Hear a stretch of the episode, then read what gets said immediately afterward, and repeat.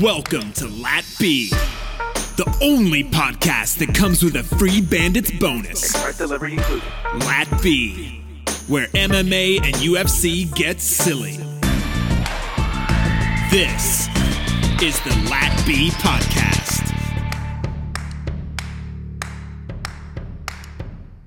Welcome back. Welcome back. Episode 236 here at Lat B. We had an eventful weekend over in Mexico.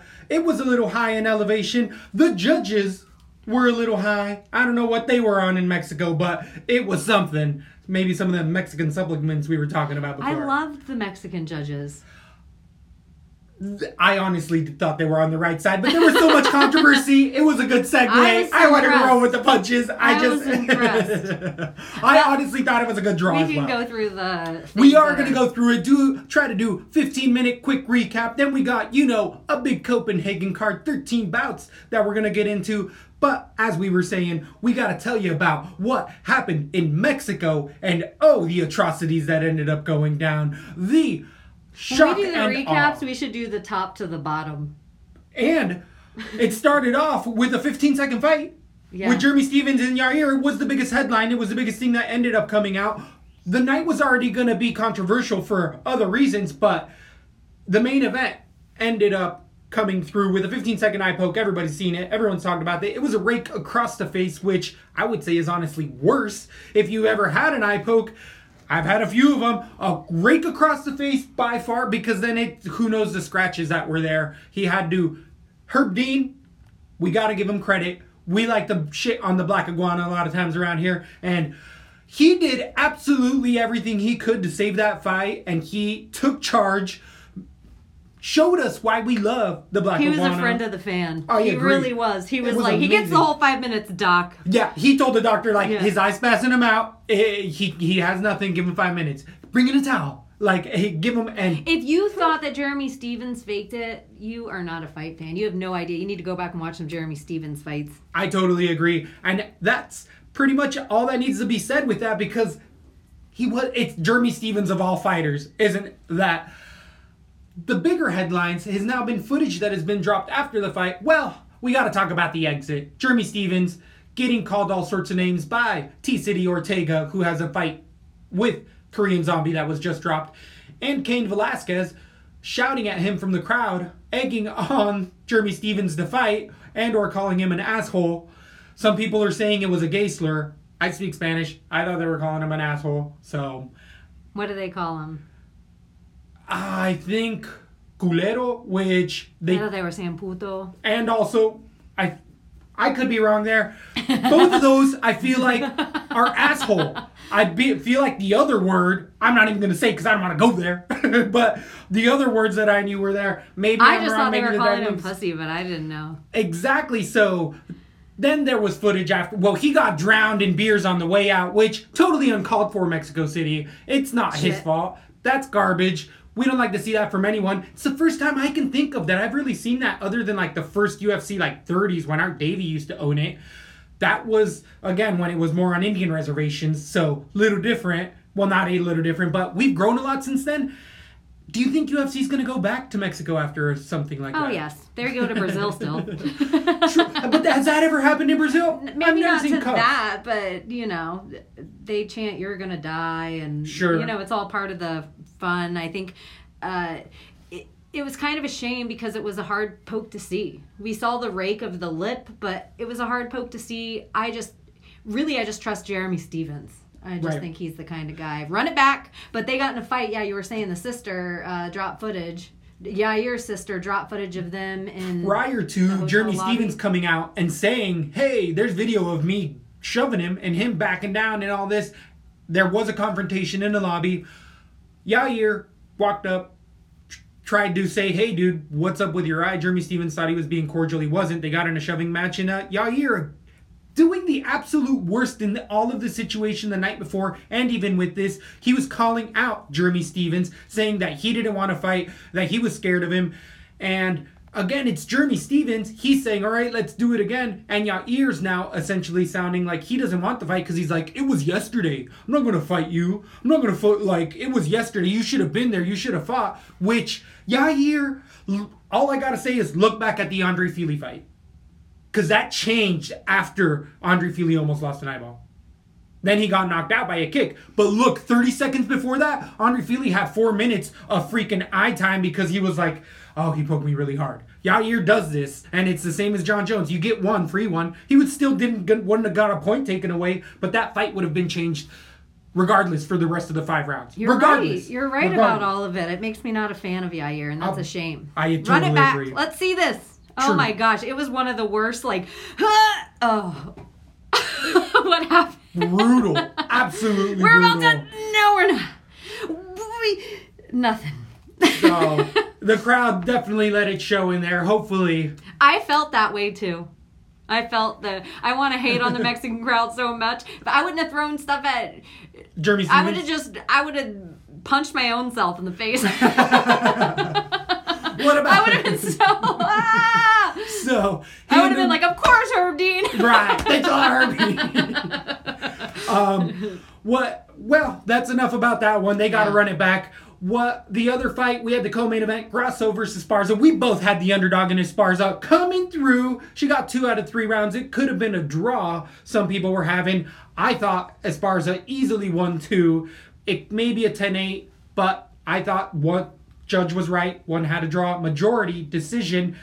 Carla Esparza walking out of that fight and getting a beer poured on her. She then cried to the media a little bit to an extent. It was like, it really made me feel sad where all I got to say is I wish she would have taken the round and been like, hell yeah, I got a free beer. Jeremy Stevens was like, I got some pesos out of this. Like, he kind of took it the good way where she kind of was like, oh, what was me? I wish I had a shoe there so I could have done a shoey. Something, right? Yeah, instead of just it is kind of bummy though, and it would really, I think it might hurt my feelings, especially if I was a Mexican American and in my home country or where I felt my parents were from or something. It might hurt my feelings. But you gotta know going into someone's hometown, you're gonna be the person they don't like. I know, but you probably have some romantic idea that you're going to win him over with the fight of the night. Literally the fight of the night. Great point. It wasn't a fun fight. It was an amazing fight. That third round, Esparza was hanging on by a thread, so I could have seen a 10-8 round. It was a close fight. I loved it, and I thought Esparza did enough in the first 2 rounds. I mean, it's the way it goes. Them's the rules. It's not who comes out the strongest at the end. It's who wins the most rounds.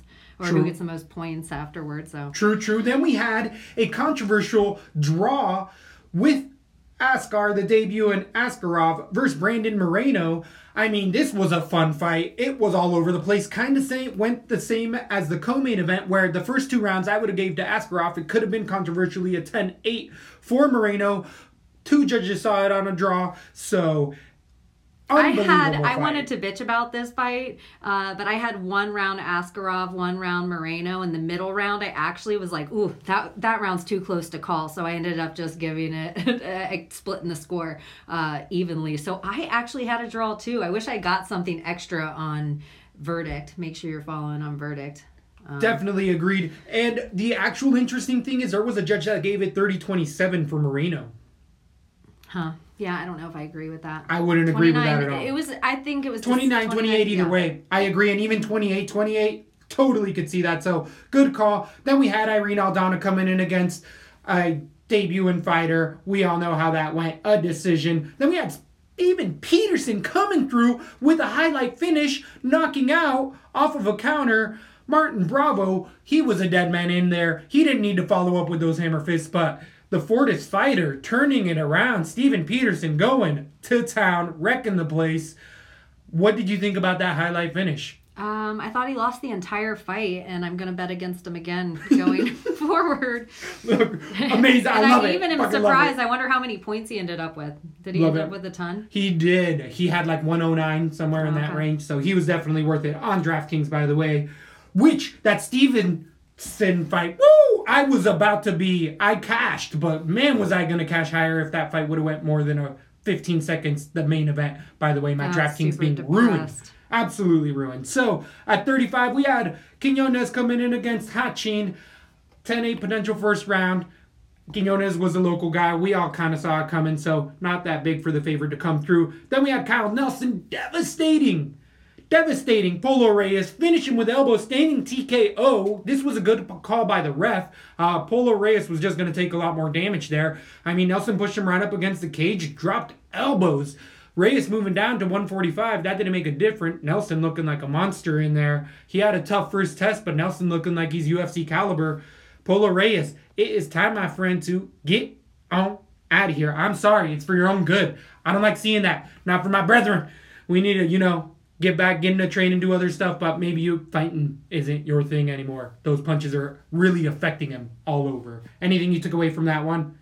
No. Angela Hill defeating the debuter that was on steroids. We told you, everybody else talking about it after us. And speaking Froda, anyone surprised? Anyone on everything, on more things than I ever seen any other. And she shit the bed. God, she shit the bed. So didn't help.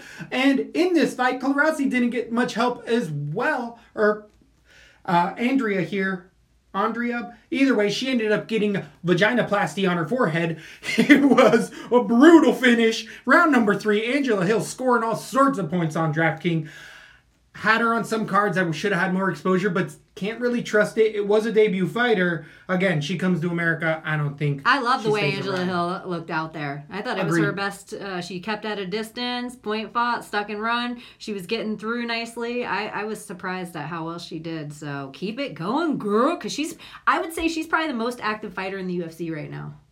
Yeah, she's definitely. You'd be hard pressed. There's people tied with her probably, but and someone's going to be like, no, not even close. So then we had Sergio Pettis coming in against Tyson Nam. Decision. Everyone saw this. It was a minus 250 by the time it closed, maybe a little higher than that. But again, not worth it on the odds because you're really sweating this fight out. It turned into a striking bout. The crowd was booing, but that's Sergio Pettis, baby Pettis. M.O., that's what he does. He point fights, gets out of there. If the finish comes, it comes, but he ain't looking for it. So I'm still going to be hesitant, especially on DraftKings and or put my money big on this young man. He has all the skills. He just doesn't have that killer instinct for me. Anything you took away from the debuter in Nam? No. Then we had Paul, the Bear Jew, Craig. Told you specifically this was going to be a dirty matchup, but still favoring, did I say, the striking of Paul Craig? And it wasn't because he's got amazing striking. It's because that's what Mahmoud in there brings to the table, and it's just scared striking. This could have been stopped earlier with the uppercut. I had a TKO. It ended up turning into a submission, and that's because Paul Craig just was like, oh, you're giving me your back after he landed an uppercut from hell, landed then like 3 or 4 left hooks on the side of the cage. Again, I was surprised it wasn't called a knockout. A TKO, it right? It was bullshit. It was bullshit. That poor guy was going to take an extra beating for zero reason. It was just for the betting lines. Knockout must have been too much for the bookies to handle, yeah. So they were like, let him submit. Let him submit. So it was absolutely crazy that didn't get stopped prior to. But either way, Craig coming through. Rambo pick. I had Craig come through on this one. That was a new factor we had for DraftKings. How did you end up liking the one card you got to play? It was all right. I have to... Actually, I did okay on that card. It was fine. I am more just still aggravated because I had Stevens and Yair on cards.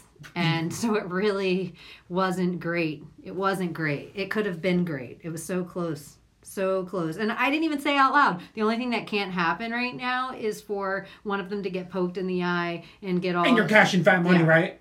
Like top 1% money. Woo! I was like, the only thing that can't happen is the old Cat Zingano.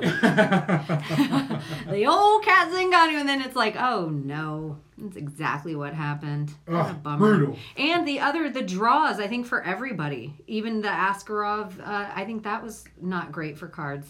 For everyone involved. It was weird. Totally agreed. Then we go on to the bantamweights where Betchico, hey, that bet yourself, coming through, getting them hips shaking. Who is it? Ricky Martin.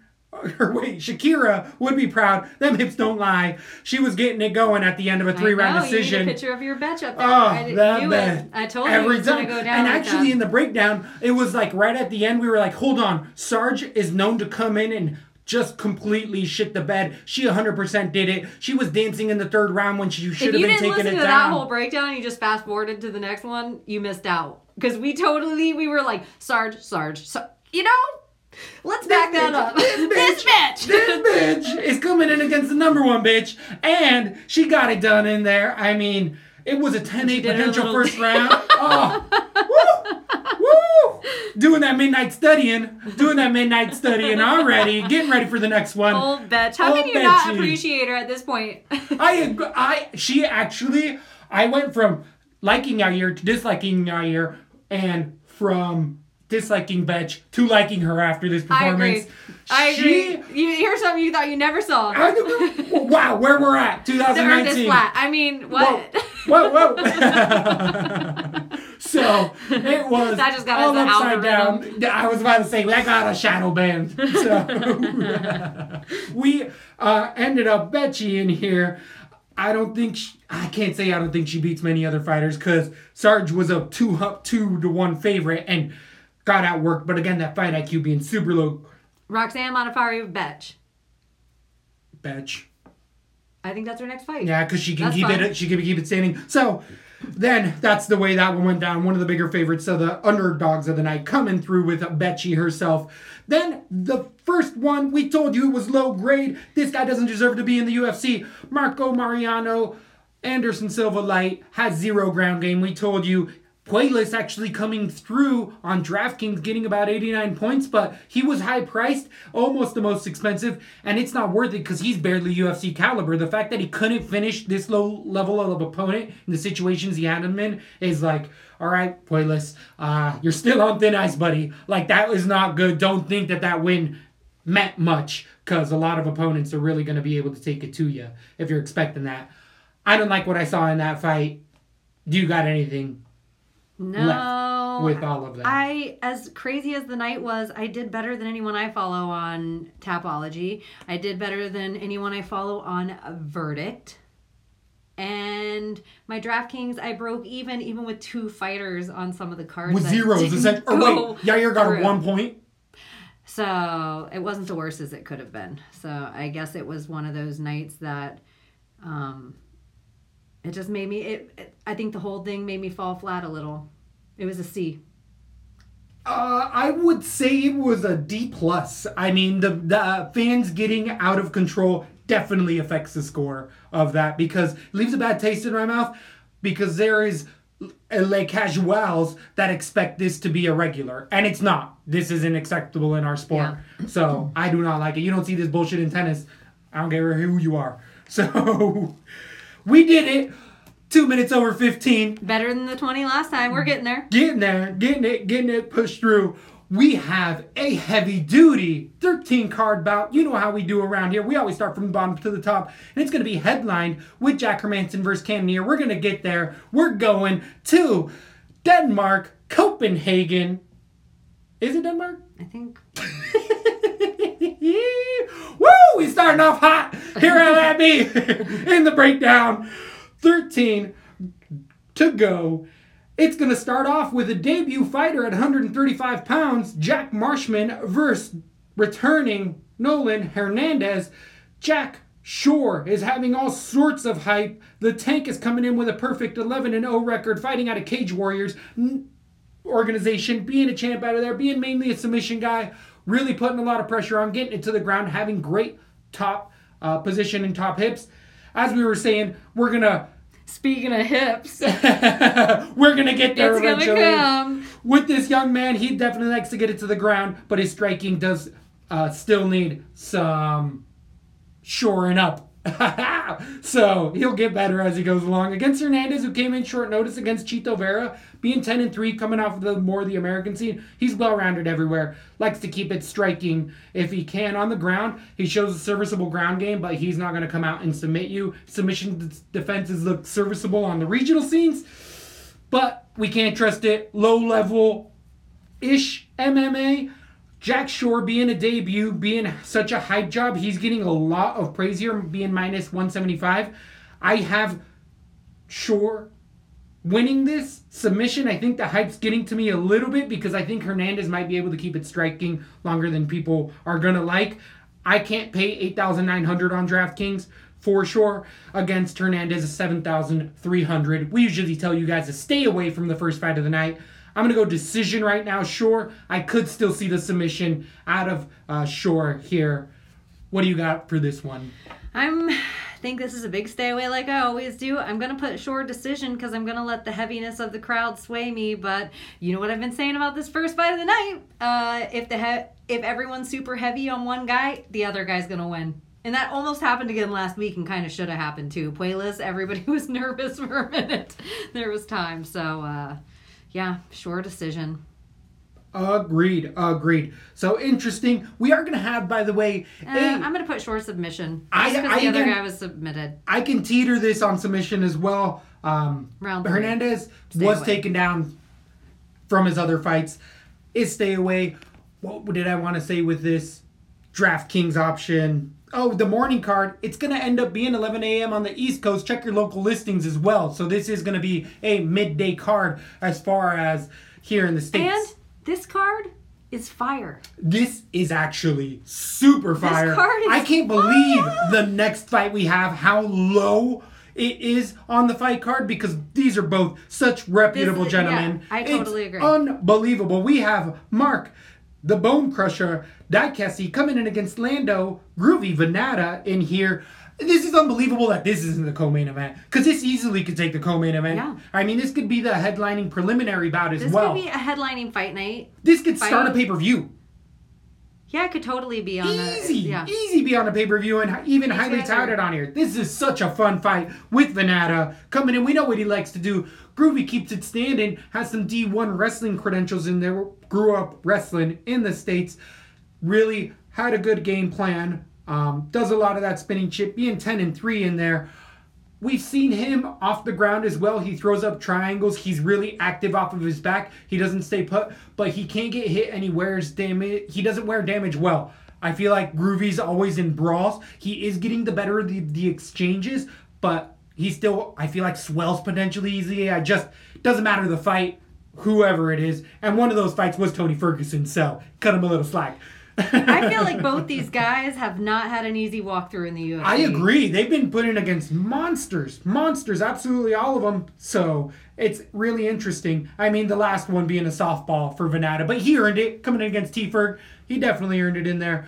All the spinning stuff in here, all the fun striking though. You gotta give the actual technical striking to Mark Die Cassi. He is gonna be more of the local cup fighting out of England. He's coming off of a huge win to Joe Duffy in a decision, but that was a dismantling. Joe Duffy might have retired after that fight. No, he really took a step back, but Die Cassi Bone Crusher really showing just amazing evolution ever since he went down to American Top Team. Once he realized, hey, I'm beating everyone at my gym, he turned it around in there, and we really have to watch this young man, because now his takedown defense is on point, and his cardio, which was his biggest issue, really got tightened up that last fight. He really proved it. So I think this turns into a really, really fun striking battle. But out of both of these, potentially Venata has the ground advantage here if he can get it there. But Venata's not really shooting too many takedowns in general. So I think this keeps striking.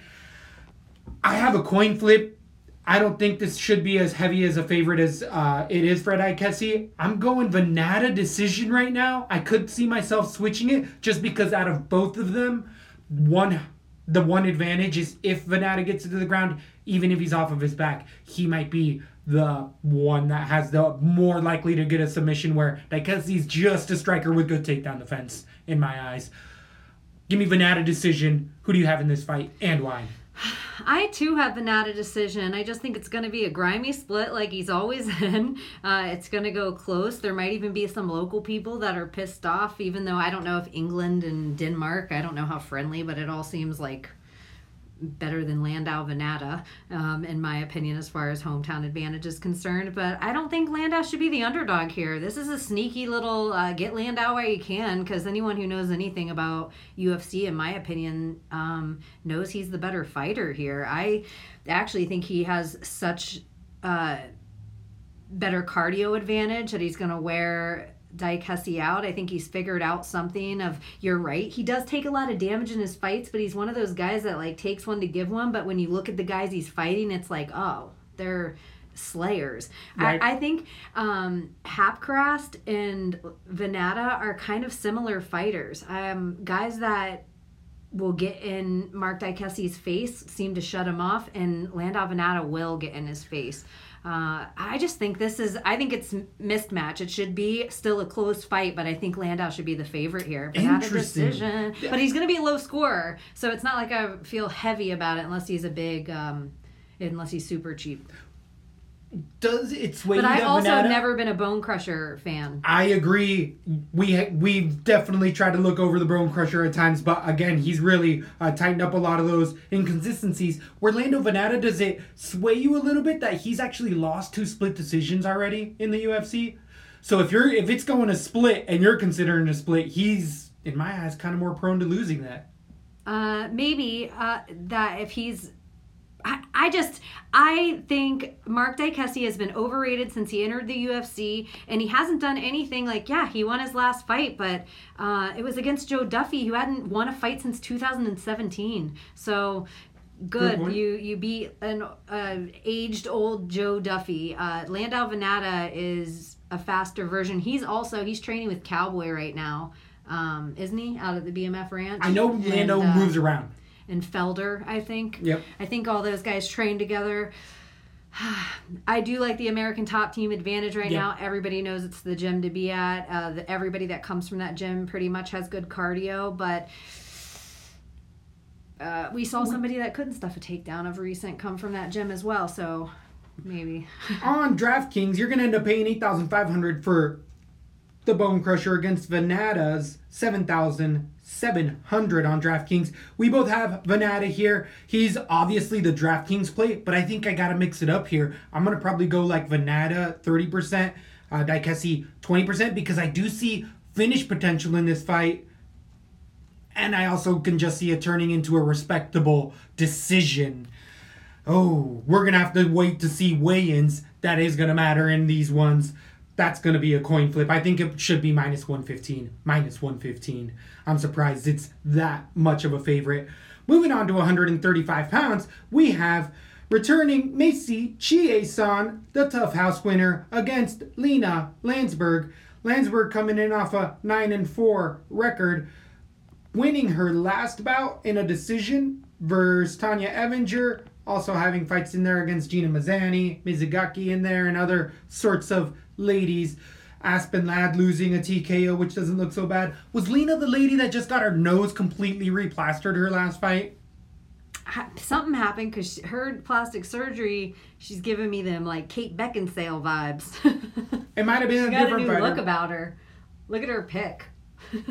She has Oh, I agree. I could be wrong there. You're a Xena warrior princess. Lucy Lawlor in there. But either way, she likes to keep it striking. We know what she does. On the ground, she's limited. Off of her back, she doesn't have anything there. Take down the fence isn't the best as well. And actually, she has, I feel like, a negative in her strike output where her defense isn't all that good and striking is what she does. So in here, I think that the UFC offered a bunch of fighters, hey, who wants to go to Denmark and travel and get on a plane? And Jason's like, who am I fighting?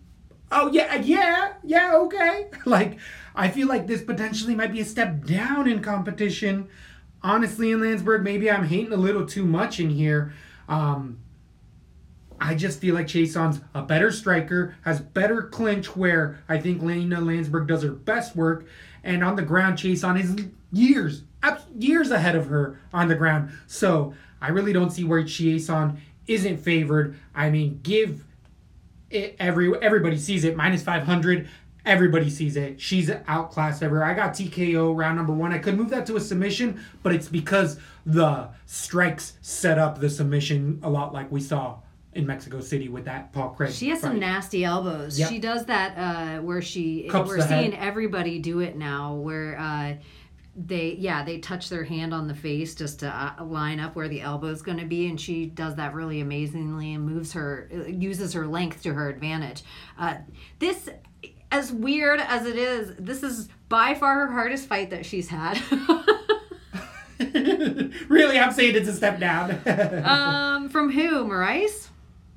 I think Marais would beat Landsberg potentially. I don't know. I feel Aspen Lad and is a little next level. Panini is legit. And Kuditskaya losing to her. Those are like the woman who won against Cyborg and the woman who won against GDR. So it's not like too bad of like compared to the people Macy's fought. It's like Lena's 6 degrees of separation from a certain champion. She's like one fight away from people that went and fought the champion, where Macy's taken her rung up through these other fighters. I think some of the people that Macy's beaten, Lena could beat as well. I think Macy should win this fight everywhere. I'm going to say it's a KO round 2 elbow setup, but I think Lena, I don't know why she seems taller to me. Her reach sure is not even close. She's gonna get picked apart everywhere. I like that Macy is better. I just think it's gonna be round 2 because Lena is a little bit better than those other fighters, and Macy's style doesn't usually she stands up and fights. Yep. As long as she stands up and fights, Lena has a chance. It's that ground game of Lena that is such booty that so I just imagine Macy first round, stay on your feet, pick her apart, and Lena's tough. She'll just take a beating like a punching bag the whole fight, and then the second round her coaches will say take her down, it's set up, and take her down, and it'll, unless she's going to do it right away because of the Aspen fight. I got Chieson KO round 2. You're going to end up paying for the humongous favorite, $9,400 on DraftKings for Macy Chieson against Lena Landsberg, $6,800. I mean, you can't put Landsberg anywhere. This is going to be one of the most expensive fighters, but I feel really comfortable that this one is going to end up probably being on that over 100 points on DraftKings. Even if it goes into round number 2, she's going to have 25 strikes to 0 in the first round. Macy just throws the whole time. Yep. She's so aggressive, and she doesn't just throw punches, kicks, elbows. She gets in on the inside, and then like you're saying, she's super deadly submission, where I could see her just getting it over fast again. Because, you know what, I'm changing mine to round 1 for this reason. Macy seems smart enough fighter that if she can take full advantage in there to have the round 1 finish and take the minimal amount of damage, she's going to, because it's the end of the year. And those fight cards that are around the corner, Madison Square Gardens, Boston, December. D.C. Everybody's saying December. Everybody wants on the Washington, D.C. card, the Boston card, the Madison Square Garden card. They want to be on Nate. PPVs. And they want, yes, exactly. And she's somebody that it's like in the 135 division, Lena's the gatekeeper. So it's like, all right, Macy, it's time for a pay-per-view. I don't know who they'd set her up with, but it's just like set her up, put her on a prelim, give her a good, she's got to get through this one first. Yeah, so I'm moving it to round 1. All right, so heavily owned on DraftKings if you can afford it. We're going to end up finding other spots to be able to get that revenue. But I feel like if we've learned anything as of late on DraftKings is leaving money on the board usually ends up paying off. So Chieson is going to end up spending a little more of that cash. But moving on to 145 pounds, we have debuting, I shouldn't have read his name. It is Gija Kizaksan versus Brandon Davis. What's his damn name? I read it. Giga. It's Giga. Okay. It is Giga. I just read it. He's 7-2. He's Shikadze. Shikadze? Yeah. Giga. It is Giga against Brandon Davis. The debuting that fighter. That one got you. You're like, The 7-2 fighter comes in with a glory accolades, being over in like the 30 type fights as far as kickboxing. So I ended up catching a bunch of tape on him striking. Throws a good left body kicks. Finished a lot of opponents with that liver body shot. He was actually known for it in his glory kickboxing days. He leaves his hands down, especially going into the second and third round. Has great head movement with all of those glory credentials and stuff. But one of the fights he did have where he lost on the Contender Series was via submission. And it's because if he does get taken down, he has deficiencies on the ground. He's one of these strikers like Mariano we had in Mexico City, who's like, oh, my striking should be good enough. I'll need 2 different ways to stop a takedown. But when guys try 3, 4, and 5 ways to take you down, then they're like, oh, shit, now I can't get up off the ground. And they can't do much from there. So didn't really see much with the local competition he had in there. He was submitting people, finishing them, striking, but fairly low level. There was a couple plus records, but against Brandon Davis, who's been in here 10-7 in the UFC, his record coming in against people like Zabit, getting Suliev stretched in there, losing as of late to Kang, getting a win in the UFC over Randy Costa. Brandon Davis is a American fighter coming out of the Alan Belcher scene. He has serviceable striking, likes to get an old brawl, has high output, really has a good gas tank. Crazy that he gets down to 145. Good wrestling and good submissions on the ground, even submission defense, and that's the easiest and biggest avenue. The only thing is Brandon Davis only shoots 1 to 2 takedowns in his entire career. In his entire 5 or 6 fights, he's only barely shot. But the last time he took somebody down, he was able to submit him, and hopefully he sees that deficiency here and takes him right down. I see it being one-sided if it gets to the ground. I got submission because I do trust Brandon Davis getting it to the ground potentially out of the two. I know Gija isn't. I know he's going to want to stay striking, and Davis isn't good enough to stay standing with him. I hope he doesn't, and if he doesn't, it should be quick work. Should be submission round number 1 because, again, we just saw it earlier in the week. If you can't fight off of your back and you can't stand up, you're screwed. Brandon Davis, submission round number 1. Who do you have in this fight and why? I got Brandon Davis submission round 1 as well. I even think he could get a knockout. I just think he's going to be better everywhere. When you look at the guy's record of the dude he's going against, he's fought guys that have a record of 2-32. Dude, why didn't anyone take that guy aside and say, this isn't for you? 100%. 2-32? I can't even get down with that. So you shouldn't even have that on here. Yeah, right. I think he lost to that guy. No, he won. No, that was a plus. Okay, I think it was the only guy with the winning record. The only guy with the winning record he lost to. Yep. So I think Brandon Davis takes this as well. I hope Brandon Davis doesn't try to throw with him. I'm going to move it to round 2 just because I have very little faith in Killaby. But Brandon Davis, KO round 2. Wow, do you think it's a ground and pound KO? Or do you think he can do it striking? I think it'll be ground and pound. Right. It has to get to the ground, though. Yeah, I'm going to put submission. Yeah, but he's going to get the submission by ground and pound. I think everywhere on the ground he kind of controls him. And people are like, oh, well, Zabit, it's Zabit, you guys. Zabit.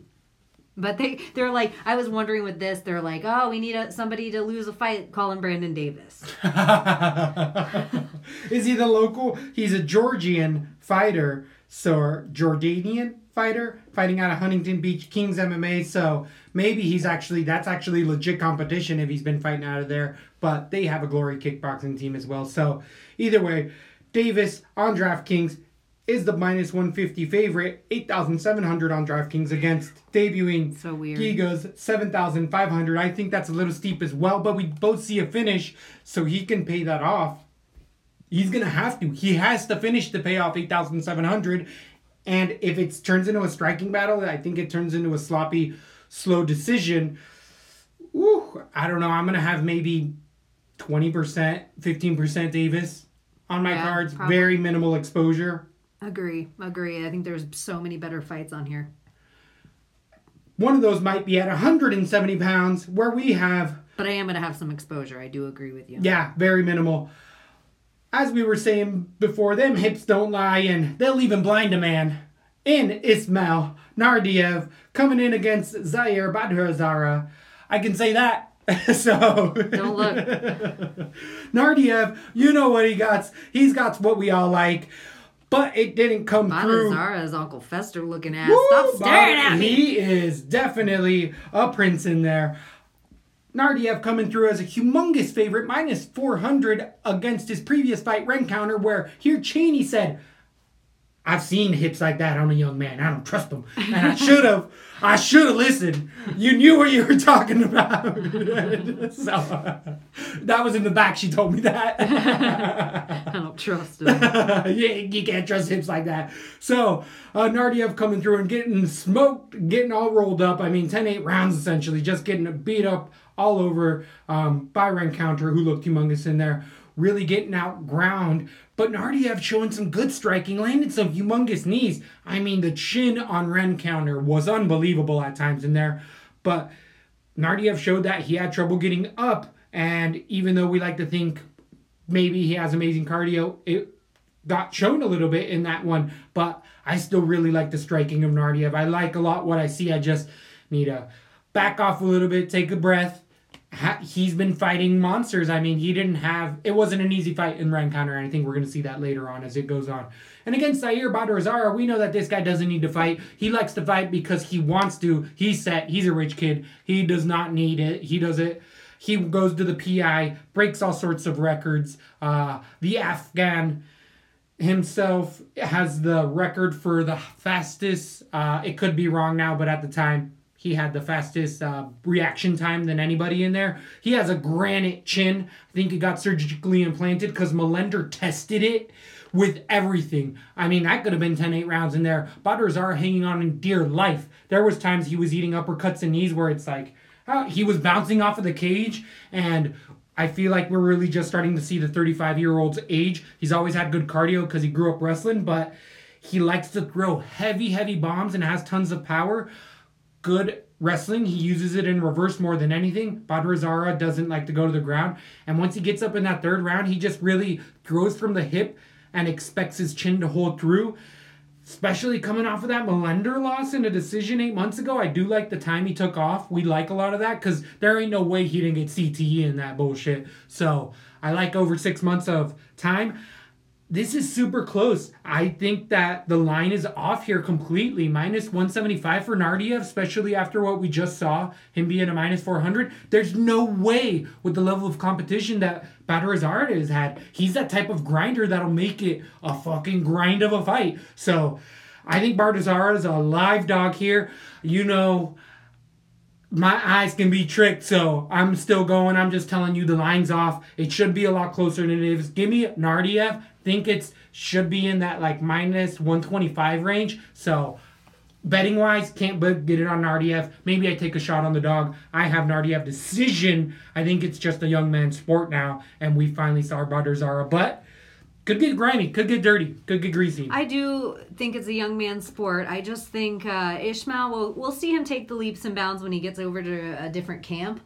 Mm-hmm. But I do think we're going to see a bit stunted. And Yair is one of those guys that just shuts people down. And I do like the time he took off. I think when we look back at the loss against Curtis Melender, we'll be like, well, it was Curtis Melender. And I think he did everything right in that fight. And he progressed so much from his last fight and really just stuck with Badarazara and kind of shut him down on what he was good at. And so I think he's going to be better than Ishmael here. I do like the Austrian Wonder Boy. I don't think he's a Sage Northcutt. I do think he's going to progress. That Jackson Wink, they put it together right. They watched his last fight. They had to have seen how awful that was. And you're not going to shut the great down with just one or two crazy knees in there. He's a very smart fighter. He has a high ring IQ, and I think he can finish this fight. I really don't want to see... I think easily he... way heavier hands and chin chance ring counter. So I think that it's going to be a dangerous game if Ishmael's going to try to take punches like he did in his last fight even, or any kind of the damage that he did. He just got manhandled. Yeah, it wasn't a good look, and I think that... Yair is one of those people that can do that to you as well. So I'm going to have KO round 3. Give me the underdog. Woo!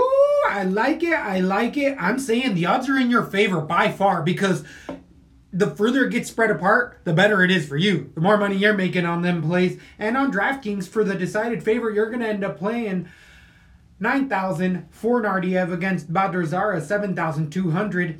I'm actually going to go in 20% Badarazara, 10% Nardiev. What's Nardiev's point spread normally? Average 53 points is an average right now. I can't go any. I might have one card with Nardiev. That's what I'm saying. But otherwise, I might be like 40% Badarazara. That's where I'm agreeing. I'm not going to be that high.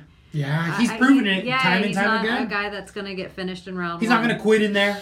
He's not going to quit in there. Make bold ass predict. Wouldn't it suck, though? I always say, wouldn't it suck if his karma relied on me? Like, somehow, like, something shitty I did. Like, I don't want to jinx it. Like, some girl in the middle of somewhere messed up that in Ohio is like, what? Yeah. That would suck for him. Totally agreed with that. But, again, the line is off. The DraftKings line's off. Batarazara is definitely gonna be the play there as far as that is concerned. Anything left with that one? No. Moving on to 185 pounds, we have Alessio Di Chirico coming in against debuting Mahmoud Mardov. The debuting fighters coming in with a 22-6 record, coming off of TKO wins over actually some quality opponents out of the Fight Night Warriors. Not quality, winning records, which is quality opponents compared to some of these schlubs we've seen earlier on the card. But definitely showed some promise, did... what's his nickname? I'm going to get it. Mak in there against Mac. How would you pronounce that? The Uzbekistan's fighter's nickname. Mach. Like, you know, like a, doesn't it seem like a big speed? Mach? No, like a speed of a plane. Oh, like Mach 1? Yeah. Oh, okay. So, Maganir, actually good wrestling. Likes to use it in reverse. I believe he's an orthodox fighter. Has some alright takedowns on the ground. He has tons of... aggression. He moves forward a lot, and he's been able to really finish, even though they're plus record guys, they're low level, so he's just been able to stun guys and then rush them and knock them out with hammer fist. We haven't seen his gas hang too far, and when we have seen it go into, I think a couple fights I saw go further on, he does definitely gas in that third round. There was a couple, Bronin wasn't a good fight in there for him. He went to the decision. He definitely starts to feel those arms. They get really low in there. Di Chirico does have UFC level experience in there, being 12-3 in the UFC. The Italian fighter last lost to Kevin Holland in a decision, but has got wins over Cutie Bambose. Booty. He's got his cutie booty on, Di Chirico. Di Chirico. You know what he looks like to me? Tom Holland. Interesting. Even with them ears? Yeah, it doesn't bother me at all. He still looks a little Spidey-verse. He's grown into it. Even though I know that's not the Spider-Man with Tom Holland. Do not. He ended up debuting when he was like 25, 24 years old. Now had a few fights. One was split decision with McLennan in there. So that'll tell you a lot about him. But Di Chirico tends to be a wrestler who we saw get out-wrestled by Kevin Holland, or just out-grappled. Di Chirico, out of all of these Italian guys, I would say is probably the one with the... lowest fight IQ out of him. I mean, he will sit in guard, let guys from the bottom just kind of, he won't advance. If he gets for the takedown, he'll just settle into position a lot. Striking wise, he's putting together 2 and 3 punch combinations better than he was before, but it's still nothing to write home about. He tends to like to grapple, and if he gets it to the ground, I think he keeps it there. Mac is going to have a tough test on his hand. It's going to be the hardest one he's had before, and I actually think that Di Chirico can turn this into a grimy fight. I gotta give him the experience, even though the other fighter has some level of competition. I see the wrestling actually being the advantage here for Di Chirico. Give me a decision. I think it's gonna be a dirty split. I'm gonna probably end up staying away from it because I see this being a low score either way. I don't see a finish from either guy coming. If there was more likely a finish, it'd be for Mach, but can't trust it yet. Again, give me a dirty split. Give me the underdog. That's who I'm picking. I think Di Chirico could surprise you and KO this fight. I think he's a weird underdog right here. And there's a heavy favorite with this middleweight for a reason. He does seem like he has the right height. He seems like he has the right... well, we don't see what his reach is here. Everything seems like it's in play. He's gone against the right guys. Gosh... Are they fighting in the same scenes? Have they gone against the same fighters? This is so heavy. Like, it's just kind of insane to me. I'm going to stick with what I know. It proves to pay off. Give me a Di Chirico decision, but I do respect the favoritism of Muradov, and so I probably won't go too heavy on Alessio, but I also will not be bullied anymore by favorites or not favorites. I don't even care about that. So Di Chirico, stick with what I know.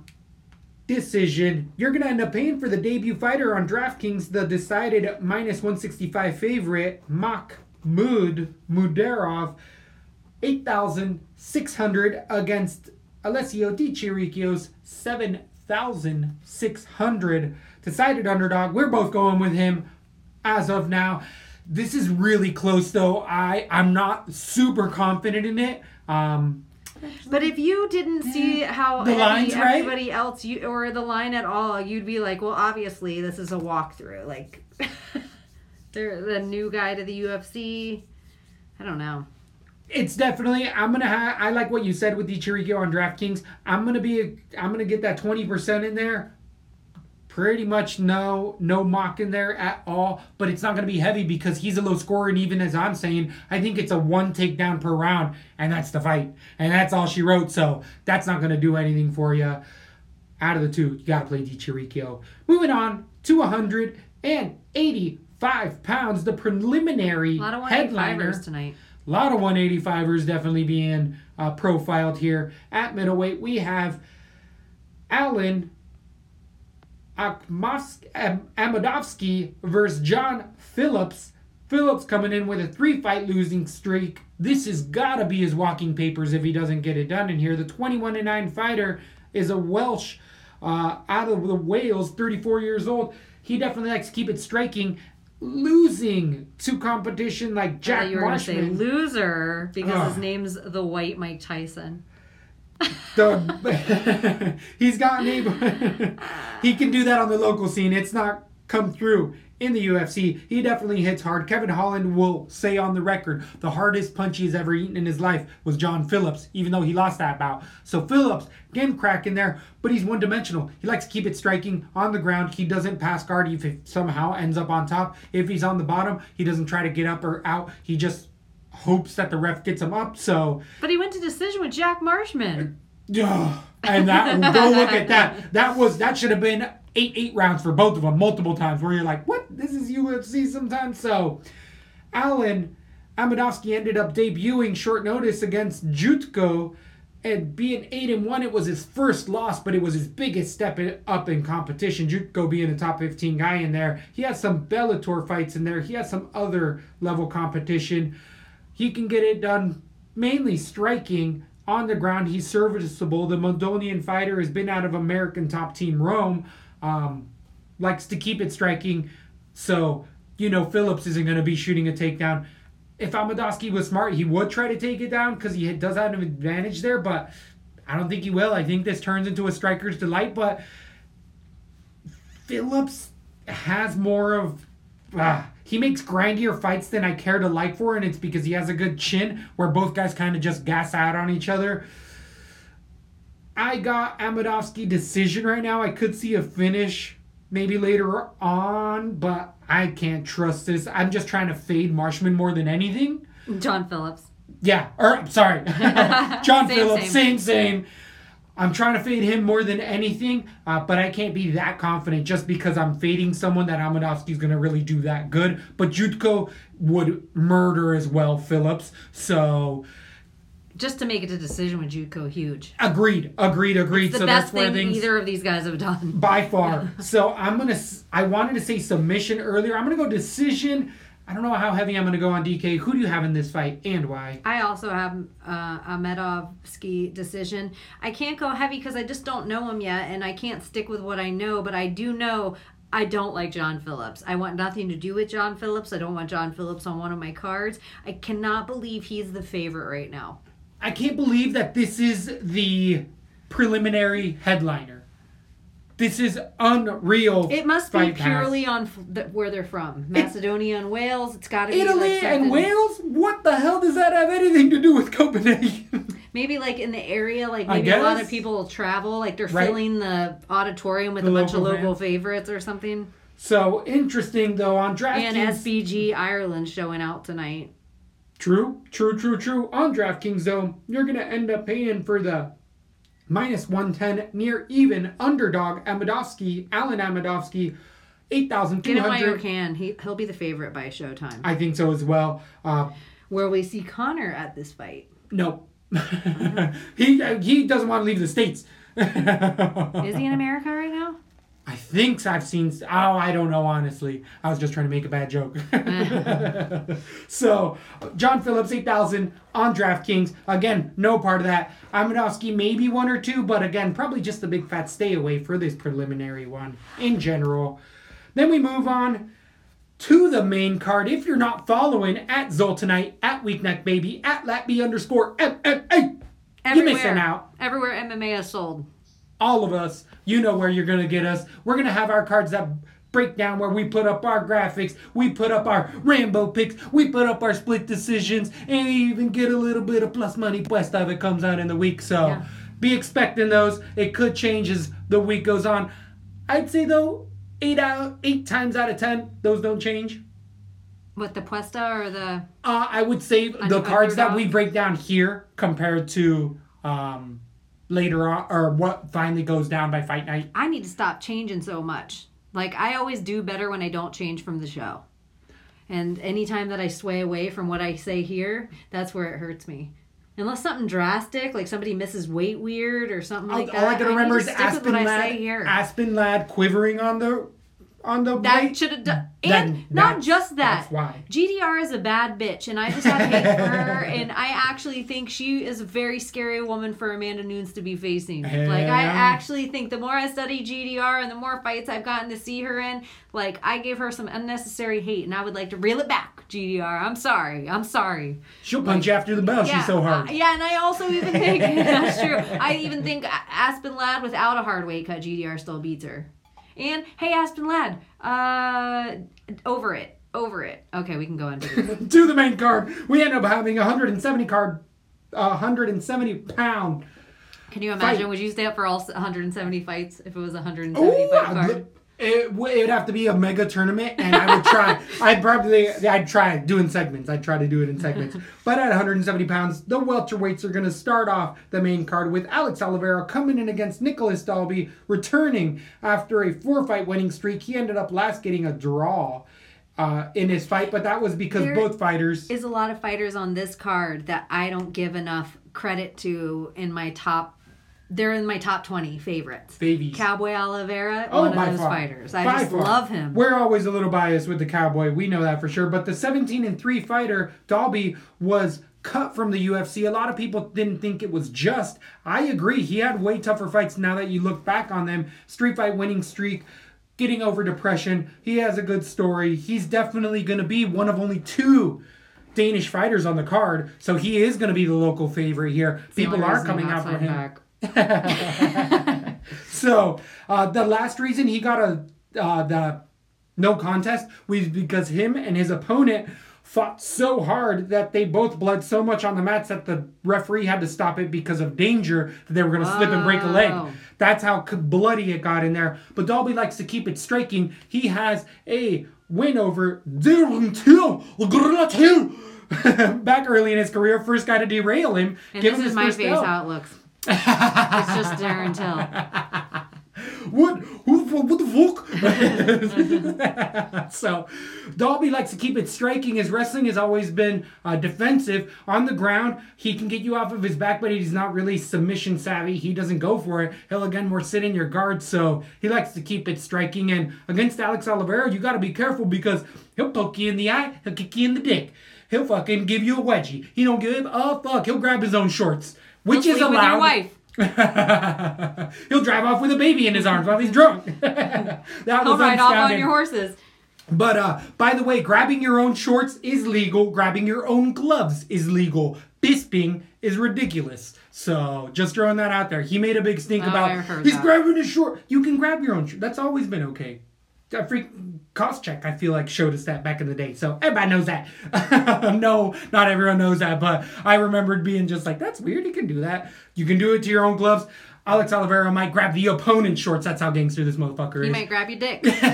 So Oliveira has been kicked out of many, many gyms going back to Brazil. He gets you pregnant. He might get you pregnant. He definitely has the grappling advantage. The most kids in the UFC. Him and John Jones. Close. Him and John Jones, they're pretty dang close. So, and I think even Bobby Green might be in there. One of them Greens. So, either way, Oliveira on the ground has a distinct advantage. against Gunny Nelson, it's not going to work out so well, but that's what he does. But striking-wise, really like Oliveira's power. We just saw him get in a fight of the night here in Orlando 4 months ago against Mike Perry.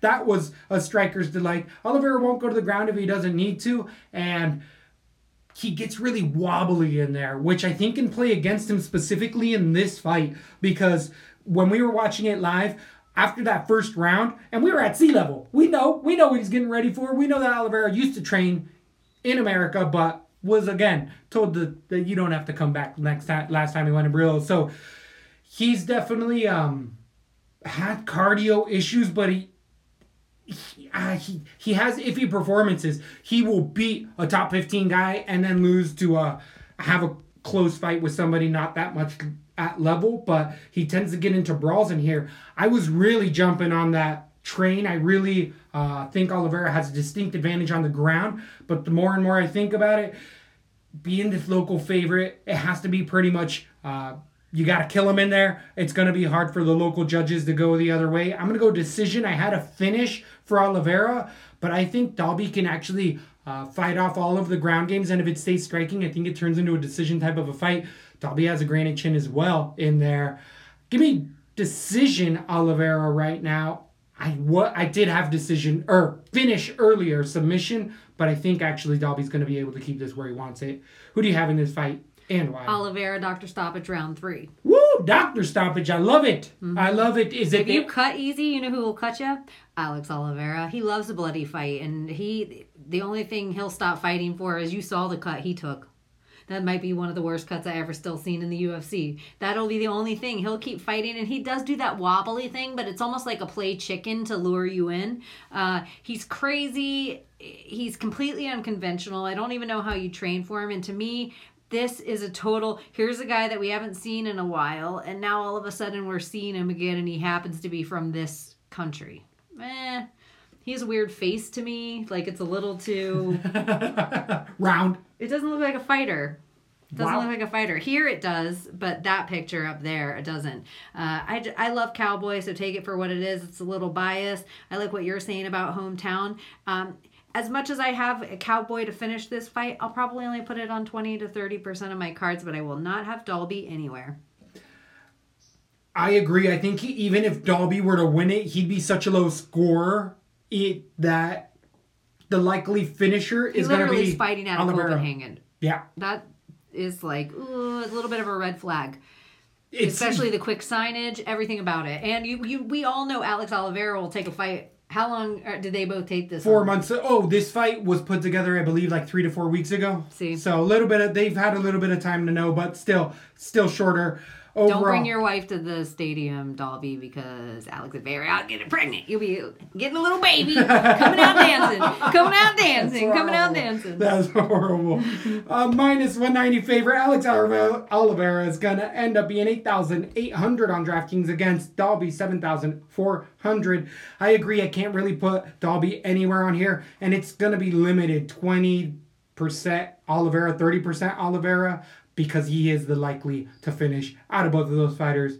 Then we move on. What do you think about the DraftKings? That's good. Moving on to 205 pounds, we have returning Ovincent Sapru OSP coming in against Mikael Olienenchuk. Lord himself is a Polish fighter, being a decided favorite, 14-2. We've been on that bandwagon ever since he came in, finishing all sorts of fighters. He got one overturned over Vellante, but he finished them quick in there. I think they might have overturned it. Last beating Bagatinov and who was the other one? Or Antigulov. There was a big finish he just had recently as well. Roundtree in a decision. But either way, Mikel has shown great takedown defense. Amazing body work. A great pace. And Antigulov. That TKO, the uppercut, the ground and pound was set up by body shots by Mikel. If you go back to it, a lot like Louis Mocha, Mikel's throwing in a variety where he's throwing in a kick, body shot, head strike back to the body, and then going two body shots to a kick to an uppercut. Elbows, knees. Gorgeous striking. Gorgeous, gorgeous striking and clinch for Mikel in here. He's definitely had some showcase fights in here. But against the veteran like OSP, you always got to be a little tentative in there. John Jones went all 5 rounds with OSP. OSP has come in and got some marquee wins over Corey Anderson. The only time he tested clean. OSP always comes OSP, in with those... obviously, John Jones.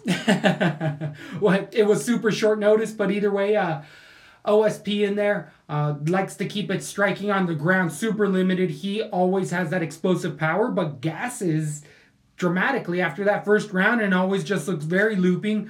But again, if he lands one of those crazy uppercuts or looping left hooks, he just throws so much weight into it with his athleticism that he will put your lights out, a lot like Todd Duffy. But in that same manner, OSP isn't scared to die by the sword. OSP's like, all right, I might land this left, but if I don't and you hit me with a right, I might go night-night. OSP's been dramatically finished many a times in his career as well. So I think that this is more, though, of a studious approach. I don't think this is a flat-out brawl. Mikel in here has great strike defense up in the 70% with over like 50% strike accuracy, which is crazy, but it's just because of the variety. He really freezes his opponents on the ground. OSP's crafty. Hilvon flew Chokey in there, but Mikel's shown a serviceable ground game the little times we've seen it. So I do have Mikel in a TKO round number 2. I think the body shots add up, and I think OSP specifically hates the body attack more than anything, especially because he wins. So as soon as people start landing shots, he just starts folding over. And I think it's a body shot, and then it's a left kick right on the kisser for OSP. I don't know why I see it that way. That's what I got. Give me round number 2. Who do you have in this fight? I like a little tie clinch elbows again. I like Mikel as well. I think this is almost a setup fight.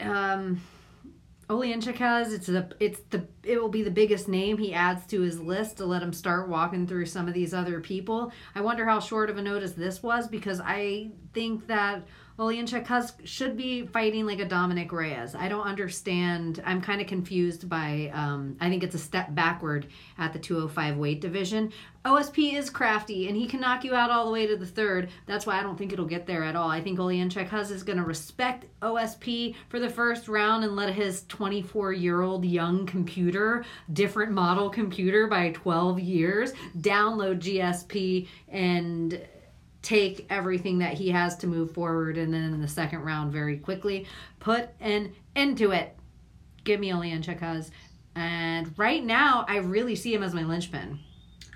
I trust him a lot. I trust him a lot as well. He is a minus 240 favorite on DraftKings. You're going to end up paying 9,100 against OSP's 7,100 plus 180 for the underdog. If you've effed around with the Rambo a little bit, he's a little too expensive to make your Rambo pick.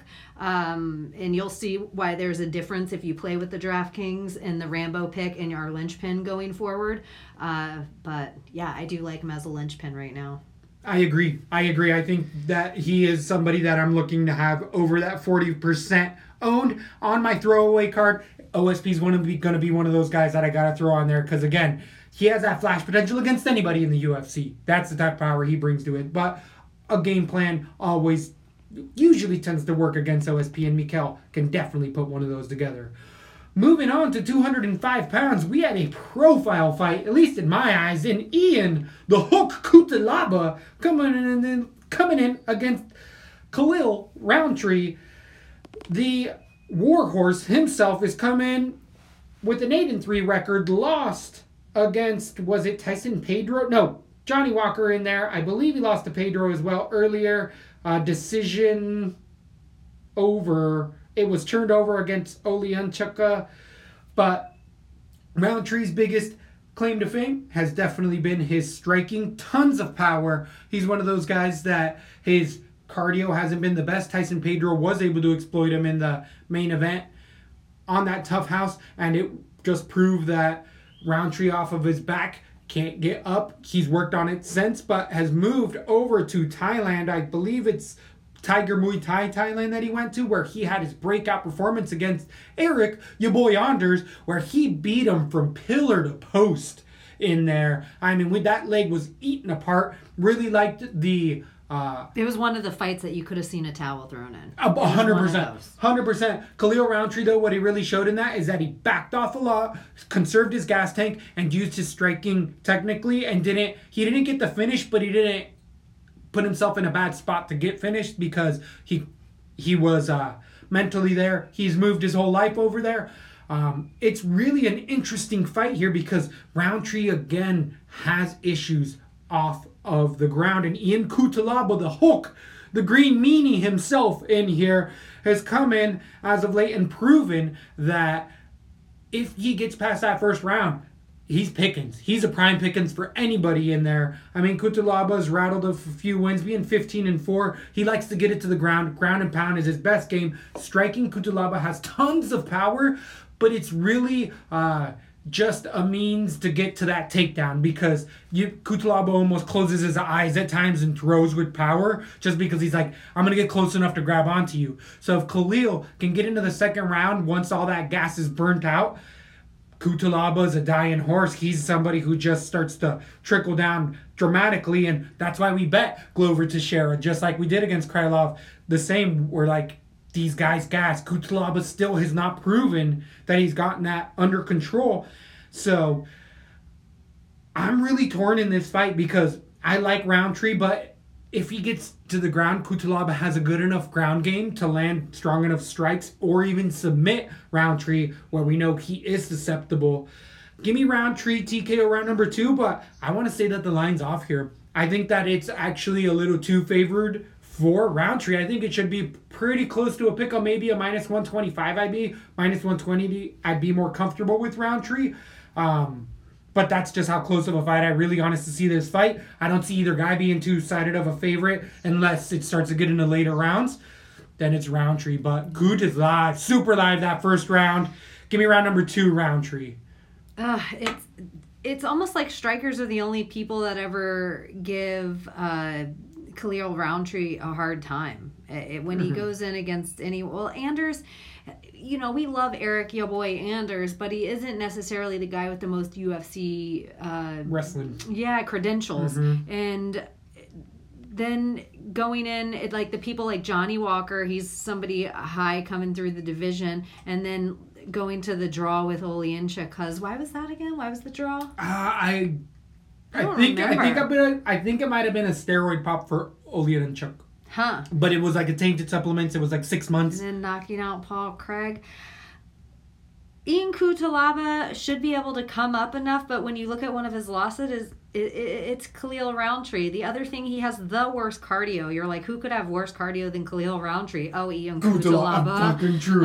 So I actually think Khalil Roundtree could have finish by the third round purely because Ian Kutalaba completely gasses and doesn't have any more left, so it could just be where he covers up and takes enough punches that it gets stopped, and then he sits there and tries to catch his breath. Give me Roundtree. I think this could be a really, as much as everything says, this is one of the fights that we will not see go 3 rounds. I think, I disagree. I feel like we totally could see this go 3 rounds and a boring decision, Cleo Roundtree. I'm going to put KO because I've liked everything he's put together of late. Ugh, but I can't go heavy on this. I can't go heavy on this at all. It's a nervous fight. I think you got to pick either one of these guys. I think they're both live for the submission. They're both live for the decision, as grossly as you're talking about, because, again, both of these guys at times have proven to have bad gas tanks. Roundtree, potentially tighten that up. On DraftKings, he is the minus 150 favorite, 8,400. Against Kutalaba's 7,800. I think I'm going to go 10 and 10%. I think I'm going to expose myself to both of these guys. They both have avenues of winning. I agree with you. But super low just could ruin your whole card. Right, exactly. Even if you have the winner, you might have 42 points. Great point. So definitely be cautious on that one. Then we're moving on to a short notice replacement at 170 pounds with Gunnar Nelson coming in against replacement Gilbert Gunnar Burns. The Body Nelson. Ooh. The Gunny is coming in with a 17-4-1 record. He's last coming in off of a loss to Leon Edwards, split decision. Prior to that, he beat Alex Oliveira by splitting him over on his face submission. But prior to that, losing to Ponzinibbio, as we told you here on the cast, just Gunny Nelson, good striker on the ground. He was known to be one of those crafty SBG guys, but I think people have really started to understand his craftiness and be able to get away from it. He does his best work on the top, does Gunny, but as we were saying before with earlier fights, Gunny's had gas tank issues, and I don't give a shit what you say. It proves it every single time. Going into that third round, Gunny doesn't look like the same guy. His karate style is very, very solid, especially in that first round. He comes in very well with his jab, very Kyokushin, almost GSP-like, without the actual wrestling or takedowns.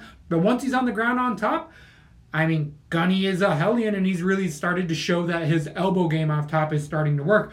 The only problem is that the replacement is Gilbert Burns, the world champion black belt jiu-jitsu guy who has never had a person advance on him in the UFC in his over 13, 14 fights. No fighter has ever... He's been taken down, but nobody's ever passed his guard or got an advantageous position. That's how good he is off of his back or on somebody's back. He'll choke you right out. We told you as of late that Gilbert Burns at 16-3 was going to come through as an underdog. We told you against Alexei Kunichkuyo at 70 that he was going to have a better gas tank. His striking, being wild as it is, was still going to be able to be serviceable and on the ground. A lot of people don't want that smoke.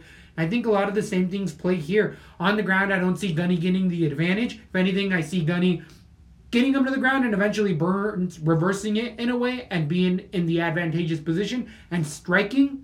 Especially as this fight goes on, Burns has proven that he has better cardio and better strike output, especially than Gunny. I actually like Burns for the late finish in this fight. I do think it's done with the hands because I think Gunny's going to be like, dang it. After the first two rounds, he's like, I can't beat this guy on the ground. All right, let's go try to finish him. And with those hands being super low at his hips by that third round, Gilbert Burns puts a three-punch combo, sends it home, and it's a wrap. Give me Gilbert Burns, round number 3.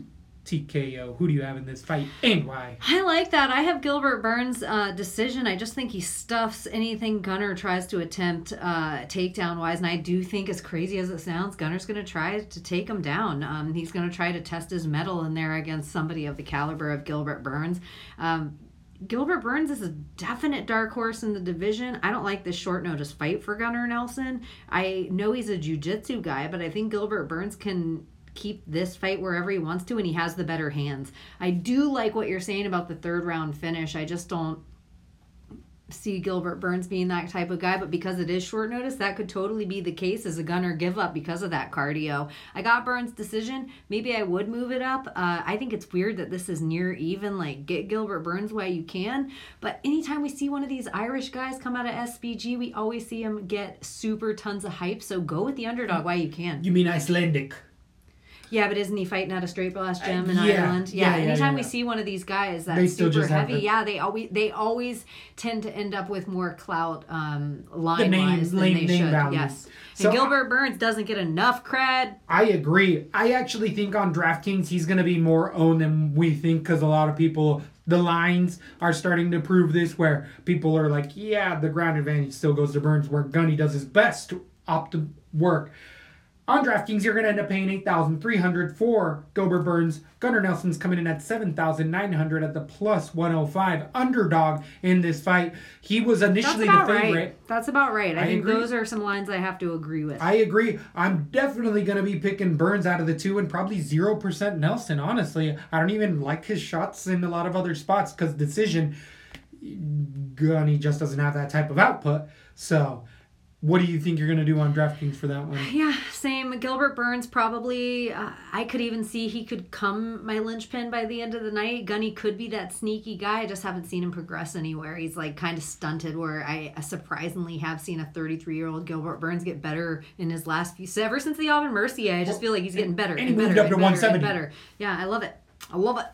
On to the co-main event, we have a debuting fighter coming in against the fighter who's only fought once in the UFC.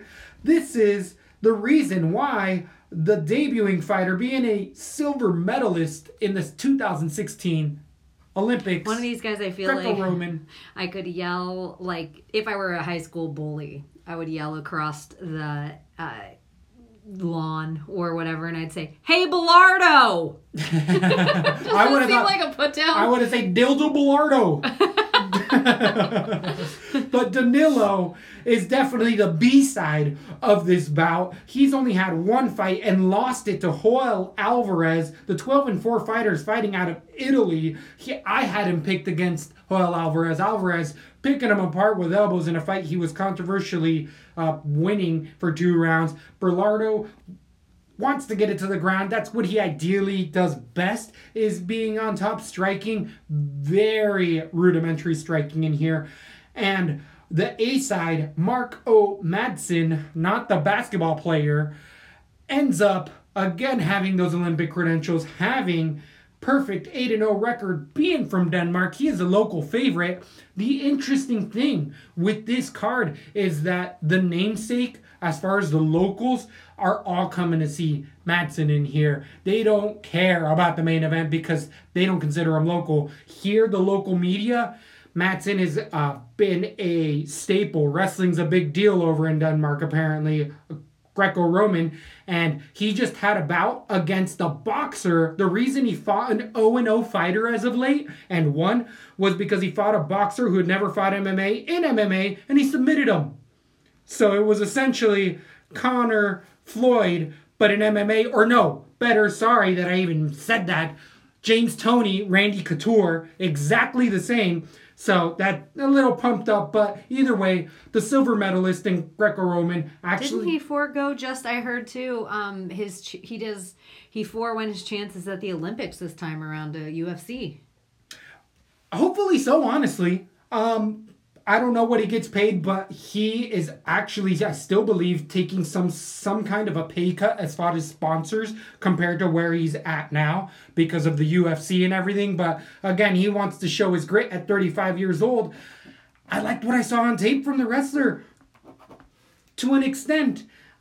He is fighting regional Cage Warrior guys. He does have guys with some winning records in there. Against Borin in there, the 8-2 fighter, he went to decision, really showed that in the 3rd round. Those arms are completely at his hips for Madsen in there. He can't... his head movement is limited. He likes to throw that overhand right, very Dan Hender-esque. And Dan Hendo was a Greco specialist as well. So interesting how that turns out. That overhand right, he goes in super heavy, but it's usually to get around the hips. And Madsen will throw you from any angle. That's where he actually uses his wrestling, where he will get you from an upper chest body lock and throw you as much as from a waist or even a single or a double. So... he uses them a lot, and he really likes the guillotine. When he gets up in those positions, he has a tight guillotine. You can really see it, but hey, most wrestlers tend to do that. If we were talking about setup fights, this is as setup as it gets. This guy's coming off of a loss to a barely at-level competition and likes to go to the ground. Madsen has better ground and pound as well here, but I think that this is Madsen against better competition is someone I'm going to be betting against, somebody who can keep it striking. It's someone I can go against. Marco Askren.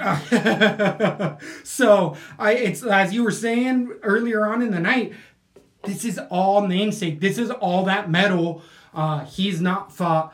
They're plus guys. They're guys with winning records, but they're not UFC caliber. Danilo Bernardo is not UFC caliber yet. So until he gets there, you can't trust him that much. But in this bout, you can. There's a reason he's a big favorite.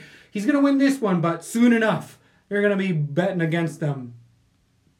We'll see. The competition, this is a setup fight. The crowd's going to go wild, and it's going to be for this guy. Give me a submission, round number 1. I think it's set up by strikes on the ground, and then Bernardo, Danilo, Dildo in there just turns over and is like, all right, I'm here for what I was supposed to do. So, ugh. I feel like everybody could be severely disappointed. And he's going all the way from 170 down to 155, Marco Madsen. Is he going to lose some of his cardio? This is one of those things. One of those too hyped of a fight for a new guy coming in against somebody that's actually had MMA matches. Could Marco Madsen be the Denmark Khabib? Maybe. but I'm not going heavy in it. I don't know him enough to trust him. And I'm looking, you went against a boxer. You should have submitted him. You're a wrestler. That's exactly what should have happened. Not a surprising fight. You have all wins. Some of them have gone to decisions. The guys haven't been better records than, hey, Bilardo. I think Bilardo could surprise everyone here. I got Mark Madsen by decision. I'm not going to go heavy with that. I actually could see myself playing Bilardo because he actually is what I know. And I don't like the hype behind the other guy that happens to be from here. There's something too much about it. It just, it's weird. It's everything set up almost to lose. And then, hey, Bilardo, you come in and make a name for yourself. And then everyone's high on the Bilardo train. And they're like, no, the other guy never even fought. Anyway, I have Madsen decision. Be careful of the hype job for sure here. Madsen minus 500, 9,500 on DraftKings against the underdog. 35 years old. Against the underdog, Bilardo in 6,700. I'm going to have 10% Madsen because you can't trust him, but I'm going to have zero Danilo in there. Absolutely zero. So I'm going to have 10% Bo. Oh, wow. Interesting enough. Then we go to the main event. Everyone's going to be starting to leave out of here. It's going to be a lot like we saw in Florida against Jacare Souza, where if you're listening to Lat B, you're making money because we both told you Souza's going to get smoked in this fight. You guys don't know what you see coming. We told you Hermanson's ground game is on point. His striking's getting on point. He shored up all of those inconsistencies, got his gas tank under him at 185 pounds. He's made a turnaround. He says it's all been different ever since he lost his bout in the UFC to, who was that? Thiago Santos, TKO, which doesn't look so bad all of a sudden. The 20-4 fighter has been fighting for a while. The Joker in there switches stance well. We love his ground game. We were talking about it for a long time. Great ground and pound. Really tricks people with his strength. You can see real people are like, wow. You can see Souza being like, holy shit, this guy's way stronger than I thought, and he's not slowing down. Gas tanks have really been... Would you say the best ground and pound in the UFC? He would say that, and I believe you also said that. I'm still not there. I love the confidence, and that's, interestingly enough, he got a... after his last loss to Santos, he got a mental coach. And Santos's last fight at 185, I might add. Right. But he got a mental coach in that one, and that's been the game changer, going 4 in a row, getting his highest win of them all. I'm actually really surprised that Hermanson took this fight against Cannonier, because Cannonier seems like a step back from Souza and anyone around Souza, essentially. Cannonier's coming in from heavyweight, going down to 205, then all the way down to 185. And a dangerous step back. Like an unnecessarily name value-wise step back, like you're saying, like less than Souza, but actually more dangerous than Souza. Definitely a puncher in Cannonier. Cannonier's coming off of 2 huge wins over David Branch, then last beating the shell of Anderson Silva, finish him via the leg kick. The shell of David Branch. The steroided shell of David Branch. Held together by steroids, David Branch. Yeah. Very true. Yeah, he's out of here. He's on out of here. He ain't 37 years old, 2 years. Jared Cannonier's last 2 fights that he won are against 2 dudes that shouldn't be fighting anymore. Great point in here. But the boxing for Cannonier's always got it done. He's shown actually better takedown defense as of late. But it's again 2 guys with not the best takedowns. Blachowicz got it done in there via decision. Was able to really use that wrestling in there. And so did, who else got it done in there? Jan, and who was the other gun? Reyes. Dominic Reyes. Reyes got a TKO in there via punches. But Cannonier uses wrestling in reverse. He's gotten better, but it's really just been his weight cut and cardio. He's been over, I thought it was over in New Mexico. I could be wrong. It doesn't say so right here specifically, but I know he's bounced around to Cali. I think he even was at elevation for a long time, coming out of that Alaska scene. But either way, Cannonier has got heavy hands, even in the 4th or 5th round. I believe, he's been scheduled a couple 5-rounders, but they haven't gotten there. So we haven't seen it, but we've seen Cannonier go a solid 3 in here. And he just has that straight down the center left punch that you see holds power. He has a good jab as well, but MMA all the way around, Jack Hermanson is better in a lot of those spots. Striking, I'd give the slight power advantage to Cannonier, but not the actual striking. So I think Hermanson does need to be careful. I do think the line's gotten a little too steamed, especially after that Souza. The reason that it was so advantageous for Souza is because Souza... it was a short notice replacement, so Souza didn't know what was coming his way. We got and he's a little 107. Bit, well, also that, but here he just got a fight. Who's Souza fighting? I did just see that somebody big, somebody that I was like, oh, that's a scrap. That's a good fight. I'll look it up while you're. So either way, Hermanson here has got most of the check marks, but I do think it's a little too steep. 2-1 is a little steep. Almost 3-1 now. I think that. Going to keep increasing, and Hermanson should get the win in here. Blachowicz yeah. is his next fight. Interesting. Yeah. That's a tough one for him. But here, I could see the submission because it has happened before. No, it hasn't. He's never been submitted. He's been TKO'd. I could see that from the coming from the ground and pound once the takedowns come in against Cannonier because he is still able to get taken down. I just don't like the line. I just think that it is a closer fight.